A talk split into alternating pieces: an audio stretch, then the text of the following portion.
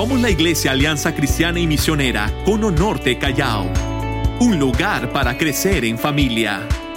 A continuación escucharemos un mensaje que será de mucha bendición para tu vida. Disfrutemos de este tiempo. Les invito a abrir sus Biblias allí donde usted está.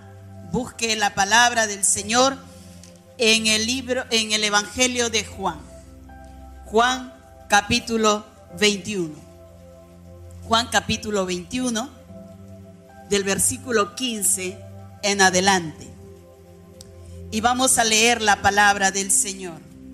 Dice así, cuando hubieron comido, Jesús dijo a Simón Pedro, Simón, hijo de Jonás, ¿me amas más que estos? Le respondió, sí, Señor, tú sabes que te amo. Él le dijo, apacienta mis corderos. Volvió a decirle la segunda vez, Simón, hijo de Jonás, ¿me amas? Pedro le respondió, sí, Señor, tú sabes que te amo. Le dijo, pastorea mis ovejas. Le dijo la tercera vez, Simón, hijo de Jonás, ¿me amas? Pedro se entristeció de que le dijese la, tercera vez, ¿me amas? Y le respondió, Señor, tú lo sabes todo, tú sabes que te amo. Jesús le dijo, apacienta mis ovejas. De cierto, de cierto te digo, cuando eras más joven, te ceñías e ibas donde querías, mas cuando ya seas viejo, extenderás tus manos y te ceñirá otro y te llevará a donde no quieras. Esto dijo, dando a entender con qué muerte había de glorificar a Dios. Y dicho esto, añadió, sígueme. Acompáñeme orando. Padre Celestial,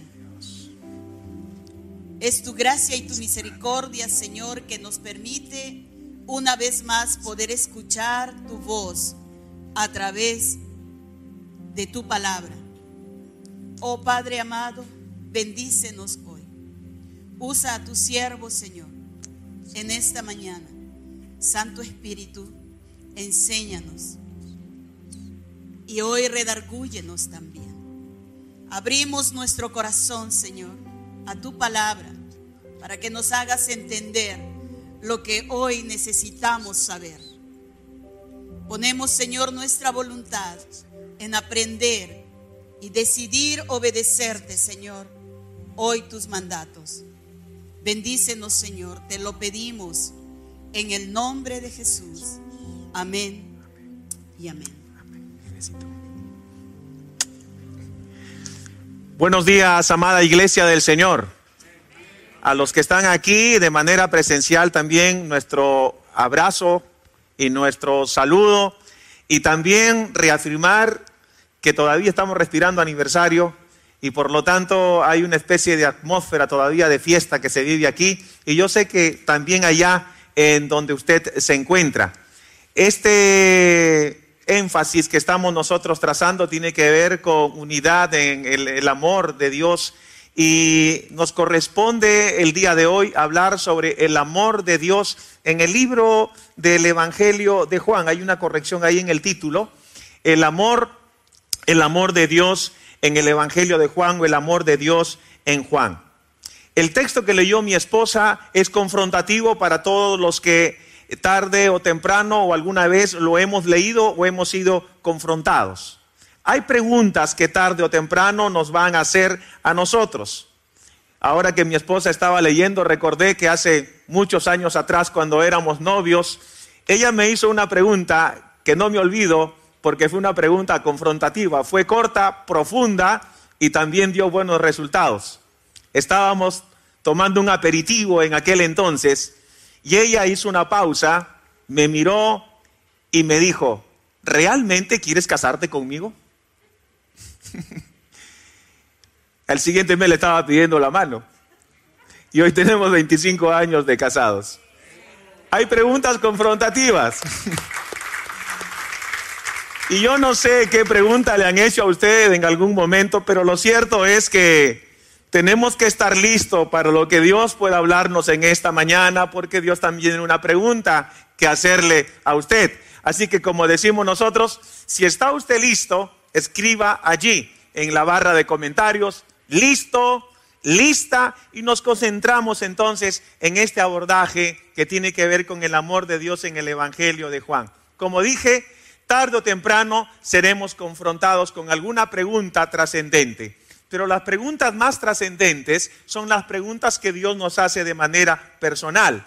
Tarde o temprano Dios nos va a confrontar. Y la pregunta que salta a la vista en el capítulo 21 que leyó mi esposa es la pregunta, ¿me amas? Una pregunta personal, es una pregunta directa, es una pregunta que exige también respuesta. Pero ese tipo de palabra es una, ese tipo de pregunta es una pregunta que puede muchas veces constituirse solamente en una frase romántica o bonita. Jesús te ama, Dios te ama, Dios me ama. Y puede ser, sonar hasta románticamente eh, bonito, pero en el fondo, esta pregunta, ¿qué demanda de nosotros? Porque yo puedo decir, Dios me ama, ¿y qué? O alguien puede decir, Dios me ama, ¿y qué? porque las preguntas del Señor tienen connotaciones, tienen trascendencia y nos obliga siempre a hacer algo al respecto. Por eso es que no se trata solamente de exclamaciones bonitas, no se trata de frases bonitas, no se trata de repeticiones que podemos ir diciendo por allí o escribiendo en los portales, porque, porque tiene que, que ver con nosotros. Por eso es que la palabra de Dios no nos da esta opción. La palabra de Dios, la Biblia, nos dice entonces que el amor de Dios es no es condicional, es incondicional y por lo tanto, frente a esta confrontación, yo soy responsable de esa demanda.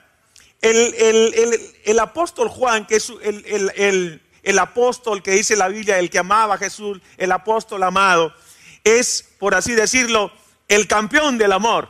El Evangelio de Juan fluye en amor en el Nuevo Testamento.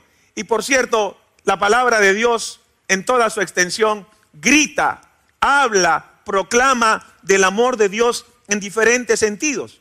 Dicen los historiadores que cuando el apóstol Juan ya estaba viejito, como usted, como yo, y ya estaba en el último trecho de su vida, eh, cuando él subía a predicar, lo que predicaba siempre era sobre el amor de Dios. Predicaba el mismo mensaje vez tras vez. Y no es porque tenía lagunas mentales, no es porque ya estaba en las senilidades de su vida y no tenía más que decir. Lo cierto es que él había experimentado esta verdad en su vida, lo había transformado y él sabía que este mensaje era vital, era vigente, como en esta mañana, para recordar una vez más que esto es esencial, que siempre lo estemos recordando y siempre estemos también nosotros eh, pensando en tomar una respuesta frente a la confrontación de Dios. Probablemente alguien en la congregación de, Juan le habrá dicho, otra vez el pastor va a hablar sobre el amor de Dios. ¿Habrá algo nuevo, pastor? Y eso me recuerda a lo que eh, el mismo Juan dice en una de sus cartas. Eh, eh, un mandamiento nuevo os doy, ¿no? Que os améis los, los unos a los otros. Y repite, ¿no? Mirad cuán amor nos ha dado el Padre para que seamos llamados hijos de Dios. Dios es amor. Es decir, en los labios de, de Juan fluye el amor de Dios de manera realmente impresionante. Ahora, cuando vamos al, al, capítulo que queremos, quisiéramos mirar un ratito el contexto para poder ubicarnos bien en este, en este capítulo. Hay un momento crítico en la vida de Jesucristo. Los que estudian ETE, los que van a la escuela de capacitación, entienden que Jesucristo en un momento de su vida en Cesarea de, Filipo específicamente, él va a decir algo que es fundamental.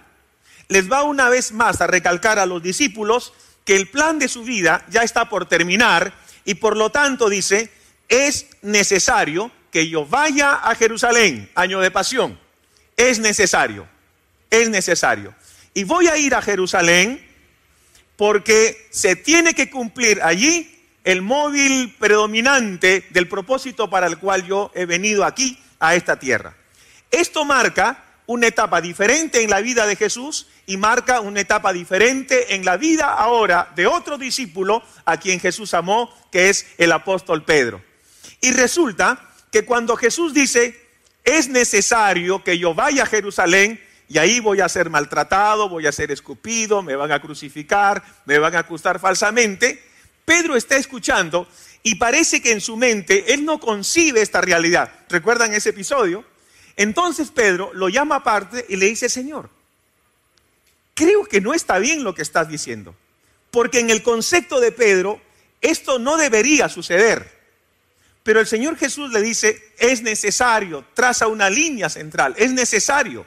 Pedro no entiende, Pedro no, no, no comprende y trata, como dice la Escritura, de reconvenirle, hacerle entrar en razón a Jesús de que lo que está diciendo realmente no, no, no, no, no, debería decirlo, que, que necesita precisarlo de otra manera.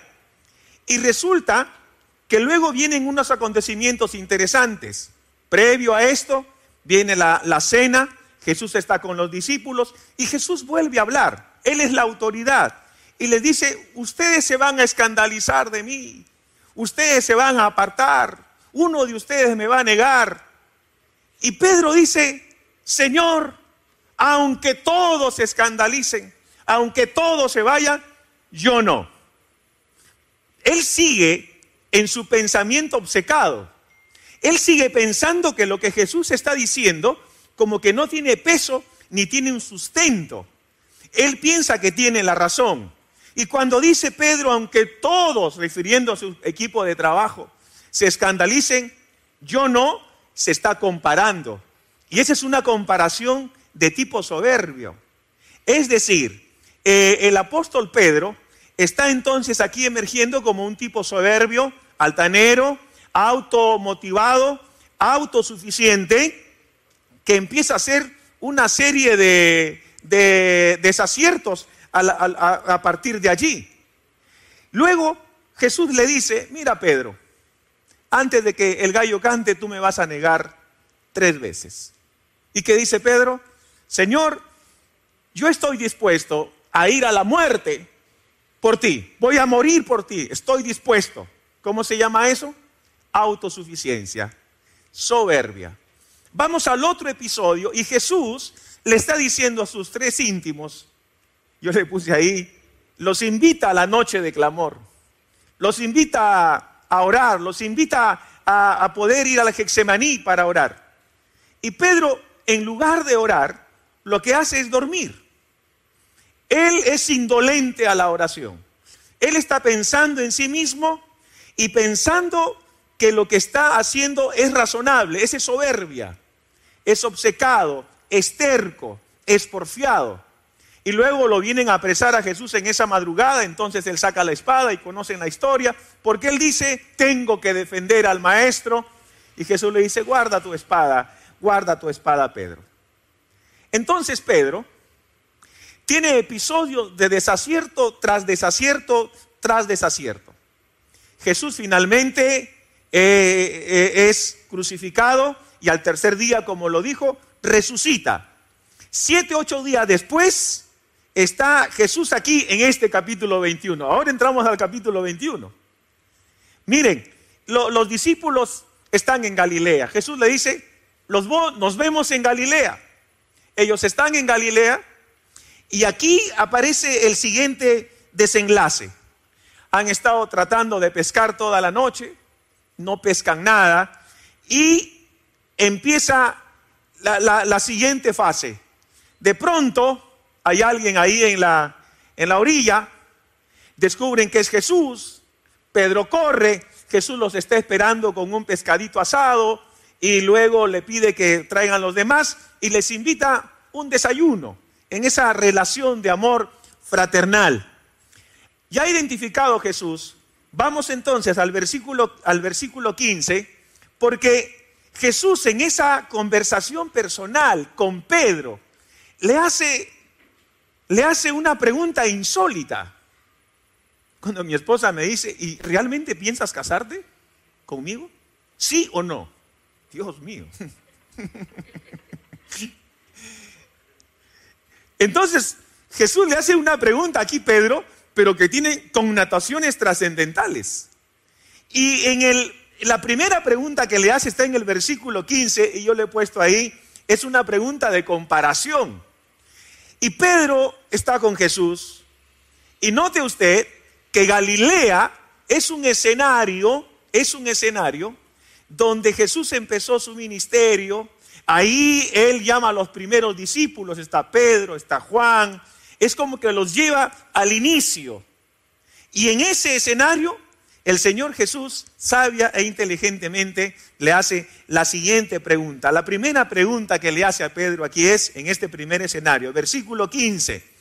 Cuando hubieron comido, Jesús dijo a Simón Pedro, Simón hijo de Jonás, ¿me amas más que estos?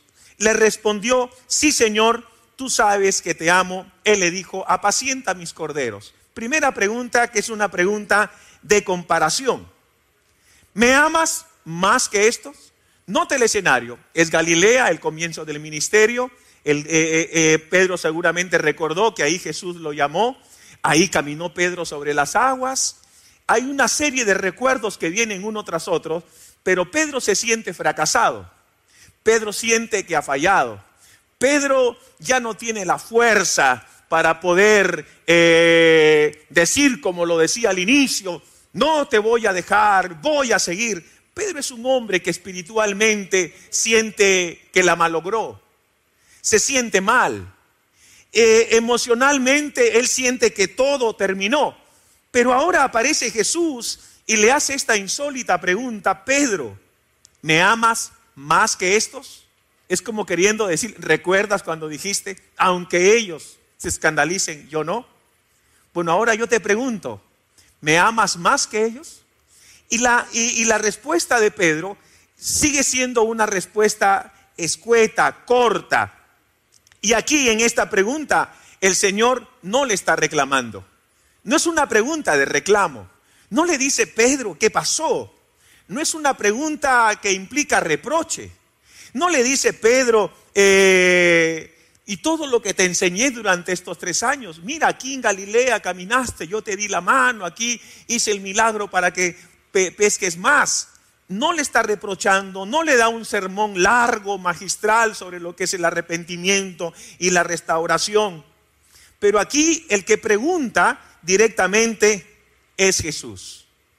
El que pregunta en primera persona aquí es Jesús. Y aquí descubrimos algo que es importante que el amor de Dios, el amor de Dios, el amor que brota de las escrituras, que refleja el amor de, Cristo, trasciende a cualquier tipo de discusión. No, no podemos discutir el amor de Dios. Eh, eh, el Señor Jesús traza una línea directa. ¿Por qué? Porque de aquí subyace también una verdad que es importante, que el amor de Dios es permanente. ¿Me amas, Pedro? Pedro, ¿tú me amas? Está diciendo entonces Jesús, a pesar de todo, mi amor te sigue acompañando. Esto quiere decir, en pocas palabras, Pedro, aunque tú no me ames, aunque hayas fallado, aunque hayas sucumbido, yo te seguiré amando. La misma, la misma pregunta que probablemente Dios nos haga aquí en esta mañana, los que estamos aquí y los que están al otro lado en esa, en esa conexión. Jesús le está diciendo, Pedro, tú no necesitas amarme para que yo te ame. Tú no necesitas hacer algo más para que yo te ame, porque el amor de Dios es un amor permanente, es un amor que no tiene variación. A pesar de las circunstancias, yo te sigo amando preciosa conversación de aquella mañana eh, eh, frente al mar de Galilea. Inolvidables recuerdos para Pedro, pero también para nosotros esa pregunta sigue vigente para este tiempo. Pero Pedro no entiende, porque Pedro dice, sí Señor, tú sabes que te amo, como probablemente nosotros no entendamos en esta mañana, porque tal vez a nosotros nos cueste entender que aunque hayamos fallado, que aunque hayamos fracasado, que aunque hayamos nosotros alterado el camino y nos hemos vuelto soberbios y nos hemos vuelto tal vez autosuficientes y después estemos lamentando nuestro fracaso, el amor de Dios no cambia. Dios nos sigue amando. Dios te sigue amando. Amén. Dios nos sigue amando. ¿Por qué? Porque el móvil del amor de Dios es la redención que está expresamente detallado en el libro de Juan. Por eso Jesús dice, porque de tal manera, escríbalo, amó Dios al mundo, porque amar es dar. En esencia, amar es dar. Y también Pablo lo entiende cuando dice, no es que nosotros le hayamos amado primero a Dios, sino que Él nos amó y envió a su Hijo Jesucristo en propiciación por nuestros pecados. Lo sabemos, ¿verdad? Es Dios quien toma la iniciativa. Y, me gusta cuando Juan dice en una de sus cartas, mira cuán amor nos ha dado el Padre para que seamos llamados hijos de Dios. Si eres hijo de Dios, dale un aplauso al Rey de Reyes y Señor de Señores. Juan está diciendo, qué lindo. Yo no lo entiendo, pero no podemos discutir lo que Dios ya ha establecido con un principio universal. Y el móvil entonces del amor de Dios es precisamente la redención. Por eso es que la Biblia nos grita del amor de Dios. La Biblia nos está, fluye acerca del amor de Dios. Pero aquí en esta pregunta hay algo más que nosotros eh, podemos ver. Porque para amar hay que conocer. ¿Está de acuerdo usted conmigo? ¿Está de acuerdo conmigo? Ahí en los que están conectados. Para amar hay, hay que conocer. Yo necesito conocer para poder amar porque yo no puedo amar lo que no conozco.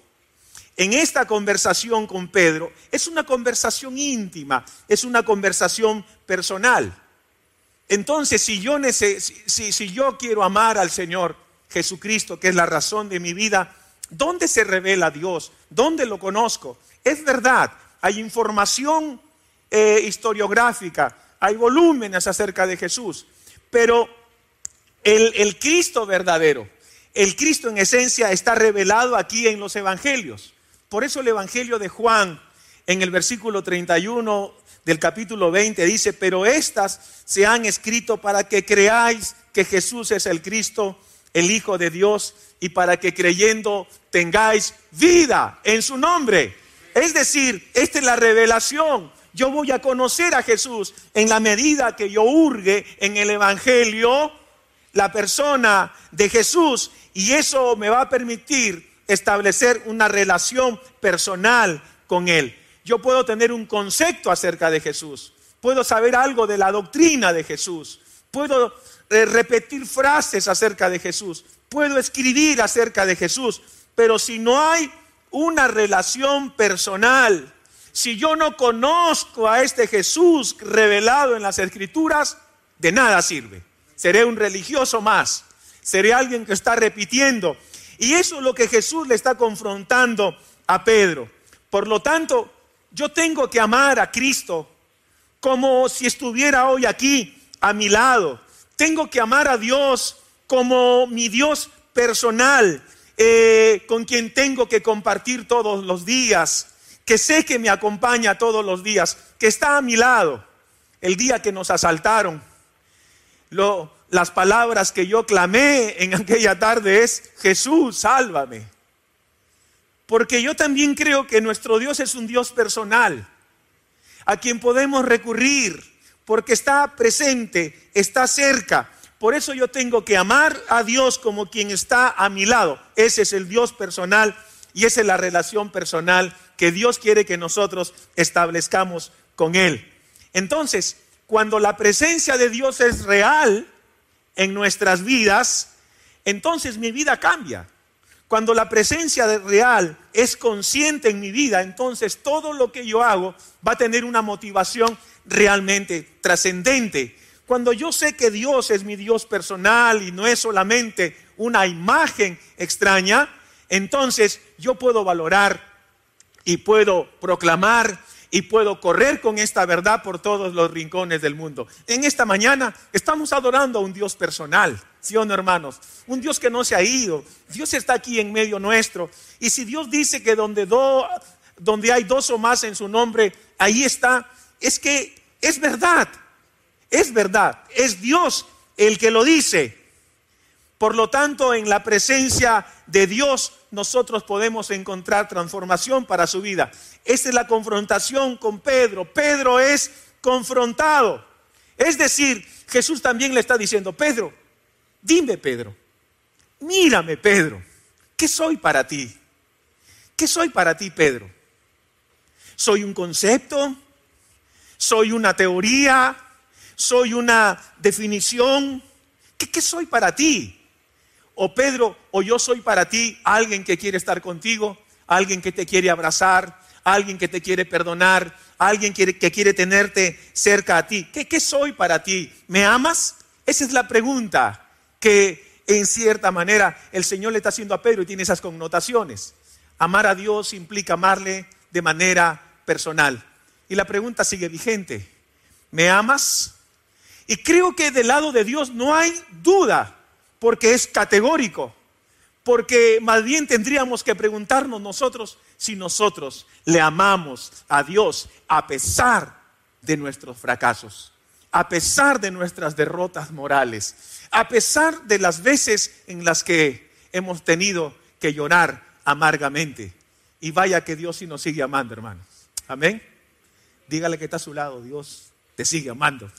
Escriba ahí, Dios nos sigue amando, hermanos. Amén. Segunda pregunta que hace aquí, que está en el versículo 16, eh, volvió a decirle la segunda vez. Volvió a decirle, Simón, hijo de Jonás, ¿me amas? ¿Qué, tal? ¿Qué tal diálogo? Creo que cuando nosotros los hombres somos confrontados y nos preguntan, no nos quedan palabras. Cuando una autoridad nos confronta, no, no tenemos palabras, nos volvemos escuetos, eh, somos cortos, no miramos a los ojos, miramos alrededor. Son preguntas incómodas y lo que sale a veces es, es corto. La última vez que lo confrontó su esposa, la última vez que lo confrontó su esposo, la última vez que tu padre te confrontó, o la vez que tu pastor te sentó y te hizo tal vez las mismas preguntas que Jesús le hizo a Pedro en aquella gloriosa mañana. Y a veces nos quedamos sin respuestas. Y a veces la respuesta más inmediata es tal vez solamente las lágrimas. Entonces, la segunda, la segunda pregunta eh, tiene que ver con, con lo personal. En esta segunda pregunta Jesús indaga indaga sobre el amor personal aquí. La respuesta de Pedro no es extensa, no le da explicaciones extensa. Pero aquí el Señor agrega un, término que, que es diferente.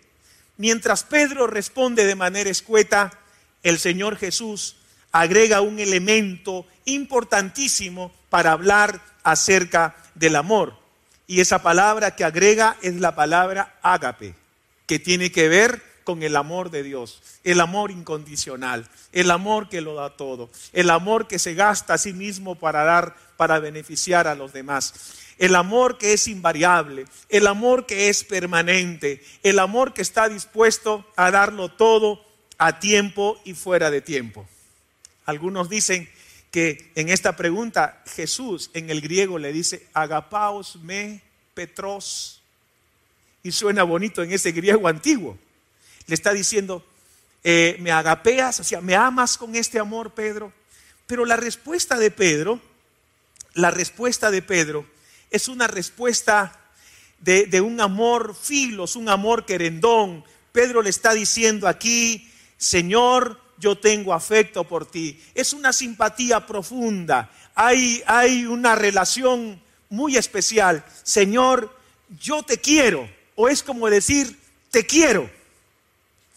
Ya no es una pregunta de comparación. Ya no le dice, ¿me amas más que estos? Ahora le está hablando directamente, Pedro, ¿me amas tú a mí en esa relación? ¿Me amas? Mira, los demás se fueron, pero no me negaron. Tú me negaste, tú me negaste tres veces. Y mira, Pedro, está diciendo Jesús, aunque me niegues tres veces, aunque me vendas como Judas, aunque tengas dudas como Tomás, yo te voy a seguir amando. Esto es maravilloso, hermanos. Amén. Yo te voy a seguir amando. Es una pregunta personal. Indaga en lo personal. Pero note usted que ahora, eh, en la tercera vez que le pregunta a Pedro, el Señor Jesús baja al nivel de la, de la respuesta que le da Pedro. Mira el versículo 17. Le dijo la tercera vez, Simón hijo de Jonás, ¿me amas? Pedro se entristeció de que le dijese la tercera vez, ¿me amas? Y le respondió, Señor, tú lo sabes todo, tú sabes que te amo. Y abajo va a decir Jesús, apacienta mis, ovejas, apacienta mis corderos. Después de cada pregunta, Dios le va poniendo una tarea. Después de cada respuesta, viene una tarea. Pero aquí el Señor baja, por eso le hemos puesto la tercera parte, en la tercera pregunta, Jesús baja al nivel de la respuesta de Pedro. Jesús le está diciendo, Pedro, entonces, ¿solo me quieres? ¿Solo me aprecias? La relación que tienes conmigo solamente es una relación de simpatía, de afecto retributivo, circunstancial. ¿Eso es todo lo que tú sientes por mí? Y Pedro finalmente va a decir, Señor, tú lo sabes todo. Tú sabes que te amo la misma pregunta que Dios puede hacernos en esta, en esta mañana. Es decir, el Señor no le da espacio a Pedro para que él pueda tal vez poner argumentos y dudas. Ya no es el Pedro soberbio, ya no es el Pedro autosuficiente, ya no es el Pedro parlanchín, ahora es el Pedro que ha aprendido con el golpe del fracaso y de las batallas a entender que Dios, a pesar de todo, le sigue amando con este amor personal, con este amor, con este amor directo. Por eso es que frente a la pregunta si nosotros le amamos, frente a la confrontación si realmente la iglesia le ama, si usted que está al otro lado le ama, mire, hay una responsabilidad. Porque yo no puedo andar por ahí diciendo que Dios me ama, Dios te ama y no estar comprometido con el servicio. El amor de Dios, mi amor por Dios, me compromete a servirle. Por eso Jesús le dice, apacienta mis corderos, apacienta mis ovejas. Y Dios tenía una tarea para Pedro. Lo vamos a ver en Hechos a Pedro, primer pastor de la iglesia primitiva, predicando. Es impresionante. Pero aquí Dios le está diciendo, yo tengo una tarea para ti, Pedro. Mi visión por ti no ha cambiado, Pedro. Dios te quiere usar para cosas maravillosas como usted también. ¿Por qué? Porque Dios tiene tareas específicas para cada uno. Amén. Dios tiene una tarea para ti. No importa dónde hayas caído, no importa el fracaso en el que te encuentres, Dios tiene todavía los brazos extendidos para poder acercarnos a Él, limpiarnos y darnos una vez más la tarea gloriosa de seguir sirviéndole en donde quiera que nosotros nos movamos. Todos tenemos tareas para cumplir. Amén, hermanos. Indistintamente. Y aquí hay una concentración preciosa de líderes y hermanos que están sirviendo al Señor y durante estos años como iglesia aquí en Cono Norte. Todos tenemos tareas que cumplir. Mire, hermanos, y todos las vamos a cumplir en la medida que nosotros amemos a Dios en esa relación personal que Él exige todos los días. Amén, hermanos. En esa relación de amor cercano que nos invita a conocerle más. Y si Dios me dice que me ama, entonces yo tengo que acercarme postrado, reconociendo que le necesito, reconociendo que sin Él yo no soy nada. Amén, iglesia. ¿Estás consciente de que Dios te ama? Y no es que Dios va a bajar para decirte me amas. Dios puede usar a tu padre. Dios puede usar a tu pastor, Dios puede usar a un líder de la iglesia, Dios puede usar a quien Él quiera y te lo va a repetir tantas veces sea necesario, porque no hay mejor lugar que estar en los brazos y en el regazo de nuestro Señor que nos ama a pesar de lo que somos. Amén.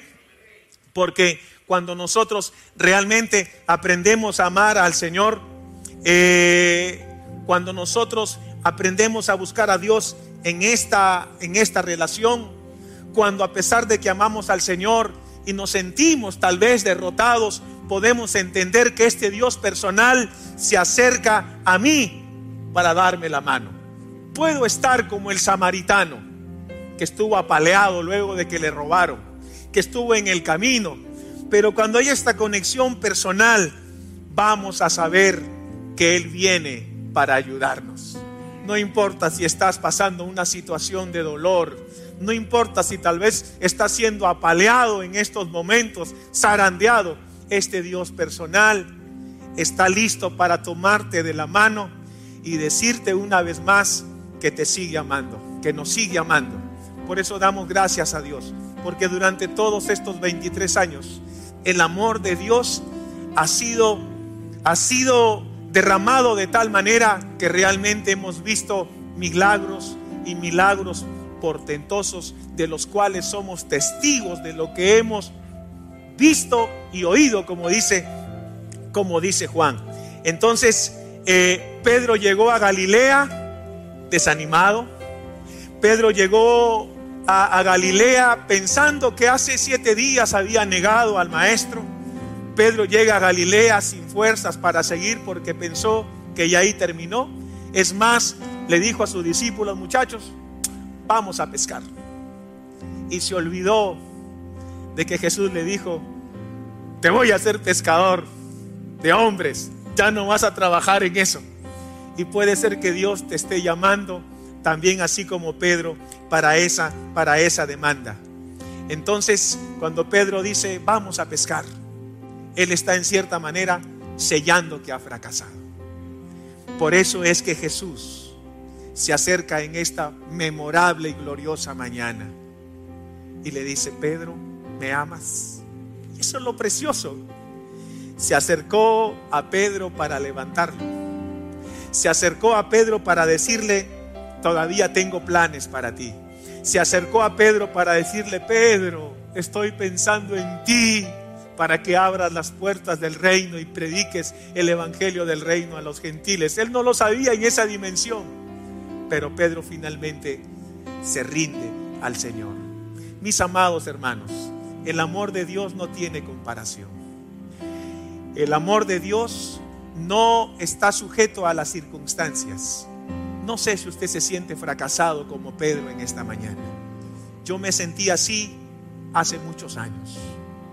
Y yo quiero dar gracias a mi pastor que está aquí en esta mañana, porque Dios lo usó para confrontarme así como Pedro y darme una vez más, a través de las palabras de su siervo, la oportunidad de volver a servirle. Yo estaba sirviendo en una compañía secular, le estaba dando mi vida, mi tiempo, mis recursos, amaba a esa empresa, pero era un amor, un amor que se había bifurcado por otro camino. Dios quiere que le amemos a Él y el amor de Dios es posesivo.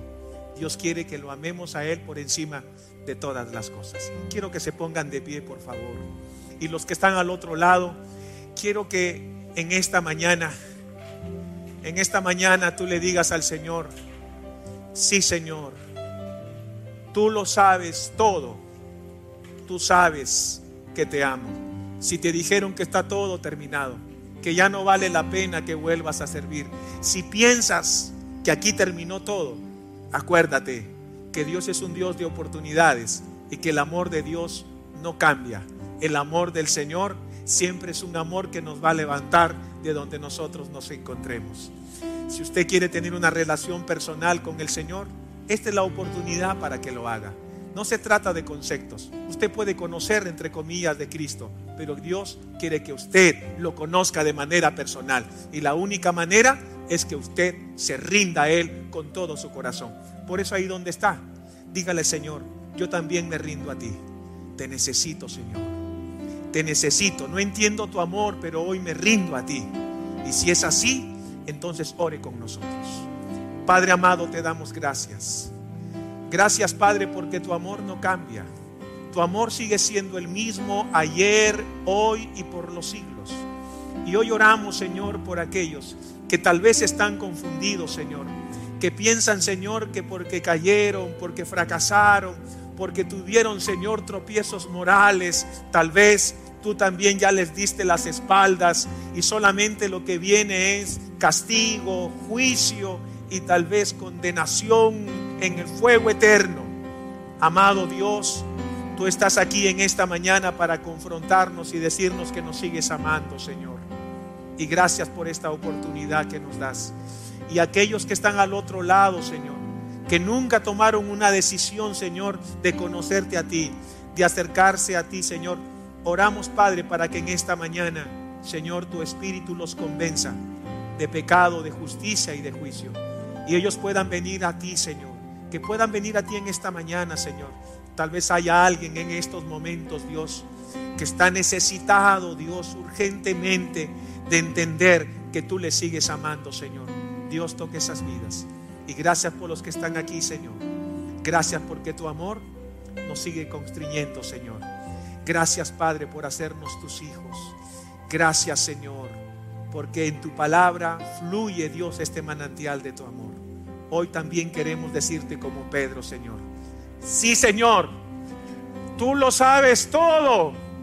Tú sabes que te amamos. Y ayúdanos, Padre, en esa dimensión a disfrutar de los encargos que nos das, Dios. Gracias, Señor, por esta mañana. En el nombre de Jesús. Amén. Gracias por escuchar este mensaje. Recuerda que para estar en contacto con nosotros, puedes visitar todas nuestras redes sociales. No te olvides de compartirlo. Dios te bendiga.